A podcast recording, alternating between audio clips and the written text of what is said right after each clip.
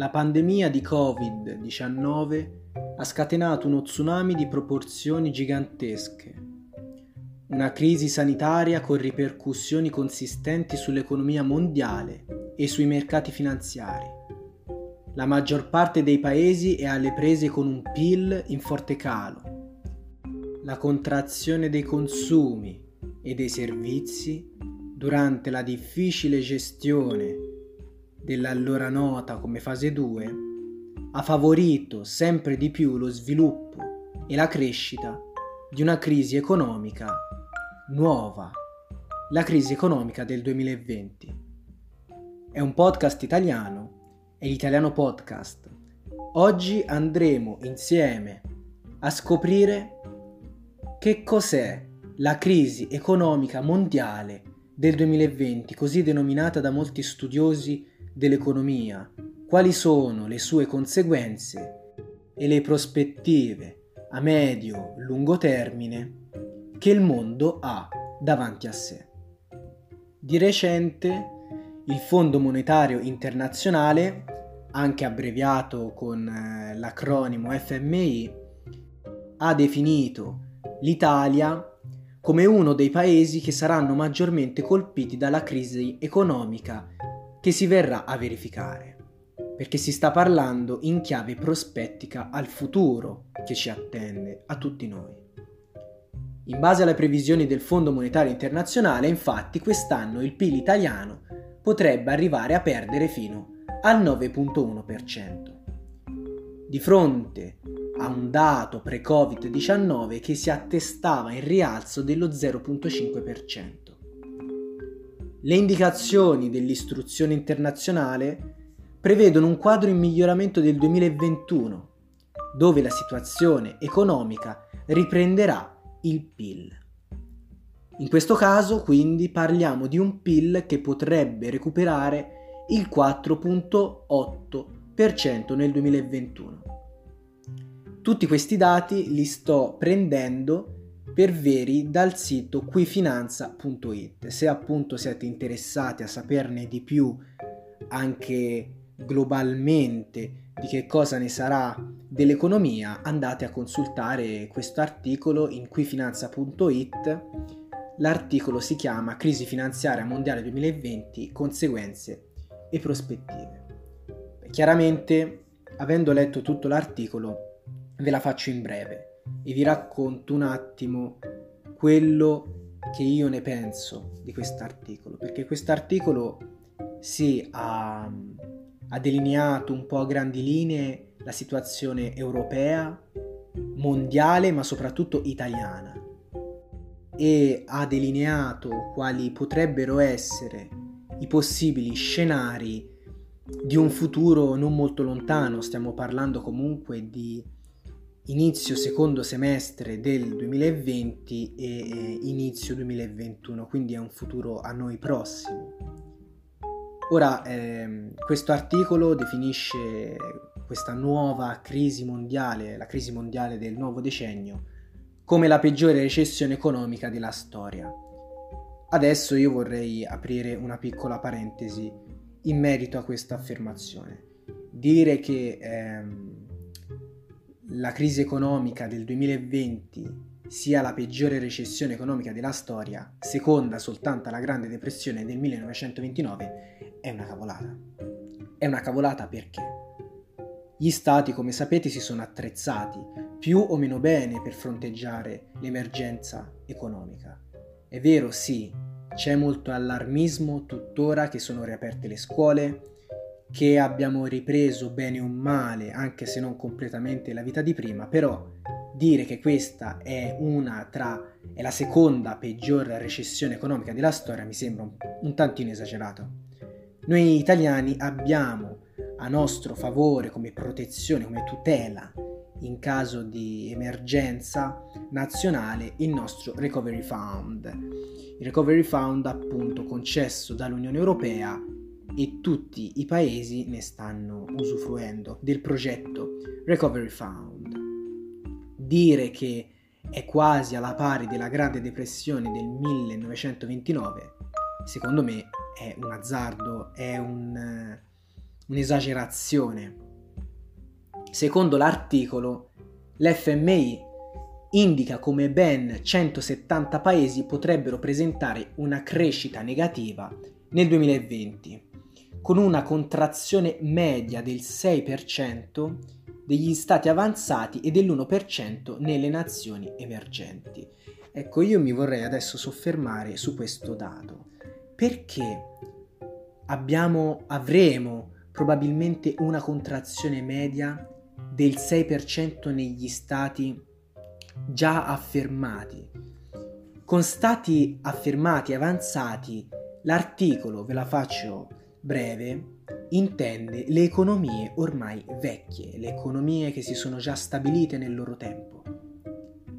L'1% invece riguarda le nazioni emergenti, le economie emergenti. Una su tutte, la Cina. Perché la Cina riuscirà sempre di più a colmare il gap che ha con gli Stati Uniti d'America? Perché la Cina è in continua evoluzione. I cinesi sono un popolo che ad oggi sta investendo in territorio europeo, territorio dove c'è comunque una prospettiva di guadagno per il popolo cinese e questo penso che siamo d'accordo un po' tutti. Dall'altra parte abbiamo gli Stati Uniti d'America che oltre a fronteggiare il Covid, e ricordiamo che gli Stati Uniti d'America hanno deciso di non chiudere le attività produttive perché Trump riteneva troppo dannoso per l'economia, Ricordiamo che gli Stati Uniti hanno dovuto fronteggiare insieme alla pandemia le bruttissime ripercussioni che ha avuto il Black Lives Matter. Gli Stati Uniti avranno quindi altro filo da torcere dalle rivolte, perché le persone in America stanno vivendo un periodo molto particolare, di molta e profonda insoddisfazione, insoddisfazione che a mio parere verrà sfogata se così diciamo, e raggiungerà secondo me un limite nelle elezioni del presidente degli Stati Uniti d'America. Ecco, già da quell'evento le cose potrebbero cambiare in America. La recessione c'è negli Stati Uniti come in tutto il globo terrestre dal punto di vista economico, ma potrebbe esserci una ripresa, un cambiamento se non burocratico in seguito alle prossime elezioni. Tornando invece a parlare della situazione italiana, l'articolo fa presente che è un dato meno rassicurante il possibile ritorno del coronavirus con la ricomparsa di eventuali focolai il prossimo anno. Ora adesso mh, mm, il, l'articolo parla di focolai anche nel 2021, non si sa quanto durerà la pandemia, se durerà, se riuscirà a prolungarsi anche addirittura nel 2021. Gli scienziati comunque ritengono che siamo solamente all'inizio della, dell'emergenza sanitaria. Questo evento, quindi l'eventuale mh, ricomparsa di focolai il prossimo anno, nel 2021, potrebbe provocare una nuova crisi economica, una crisi economica senza precedenti nel nuovo millennio, con il ricorso a periodi di quarantena e il blocco delle attività. Come sappiamo l'Italia ha già vissuto il blocco delle attività economiche e l'ha vissuto nel periodo di lockdown che c'è stato a cavallo tra marzo e aprile di quest'anno. È stato un durissimo colpo è stato un durissimo colpo per la nostra nazione, abbiamo già detto, secondo le statistiche Istat, quanto ha perso in termini di PIL, ma una recessione prolungata anche nel 2021 comporterebbe la cancellazione della ripresa economica, la quale passerebbe da un più 5.8% a una crescita media di appena lo 0.8%. Il governo italiano ha fatto sapere comunque che la priorità rimane sempre e comunque legata all'assistenza sanitaria per contenere il numero di contagi attraverso operazioni di lockdown e isolamento ed evitando così il congestionamento degli ospedali. Ecco, secondo me la cosa giusta da fare è contenere dal punto di vista sanitario la malattia, investire tantissimi soldi, si sta parlando di miliardi di soldi, nella sanità, nel contenimento della malattia piuttosto che nella ripresa economica sarebbe favorevole. E ripeto queste sono semplicissime opinioni mie personali. Io metto sempre prima davanti la salute. Prima della ripresa economica bisogna puntare a una salute. Ricordiamoci com'era la situazione nei, nei, nel periodo di lockdown ospedali pieni non c'erano posti nelle terapie intensive e c'era un clima di allarmismo continuo. A inizio podcast vi dissi che quest'articolo riteneva questa e la prossima crisi economica mondiale come la seconda peggiore di tutta l'umanità. Beh, questo, oltre al fatto che ci sarà da vedere, comunque è abbastanza improbabile, poiché le previsioni del Fondo Monetario Internazionale ma anche quelle di altri organismi siano abbastanza contenitive, nel senso che le manovre già realizzate hanno avuto impatti sicuramente positivi.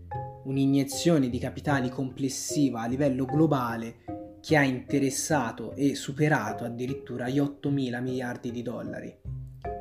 Chiaramente queste cifre sono state destinate soprattutto alla gestione della crisi sanitaria e al supporto di famiglie e imprese, quindi complessivamente mh, mm, i modi, gli strumenti che abbiamo a disposizione, che i paesi e i governi hanno a disposizione per rivitalizzare l'economia e sostenere la ripresa delle attività sono tanti, sono tanti e sono concreti soprattutto aspetterei prima di dire che siamo in una crisi nera che è tutto perduto perché l'articolo fa questo, dice che è tutto perduto se non che ehm, riporta alcune delle misure anti-Covid per uscire dalla crisi economica.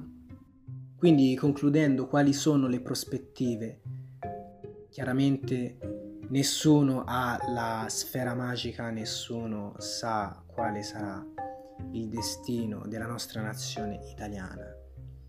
Quello che però sappiamo è che la storia ci dimostra che dopo ogni periodo di regressione economica, e qui si sta parlando chiaramente di una regressione economica grave, e su questo siamo tutti d'accordo, quindi Dopo un periodo di regressione economica segue successivamente sempre un periodo di espansione. È un podcast italiano, è l'italiano podcast.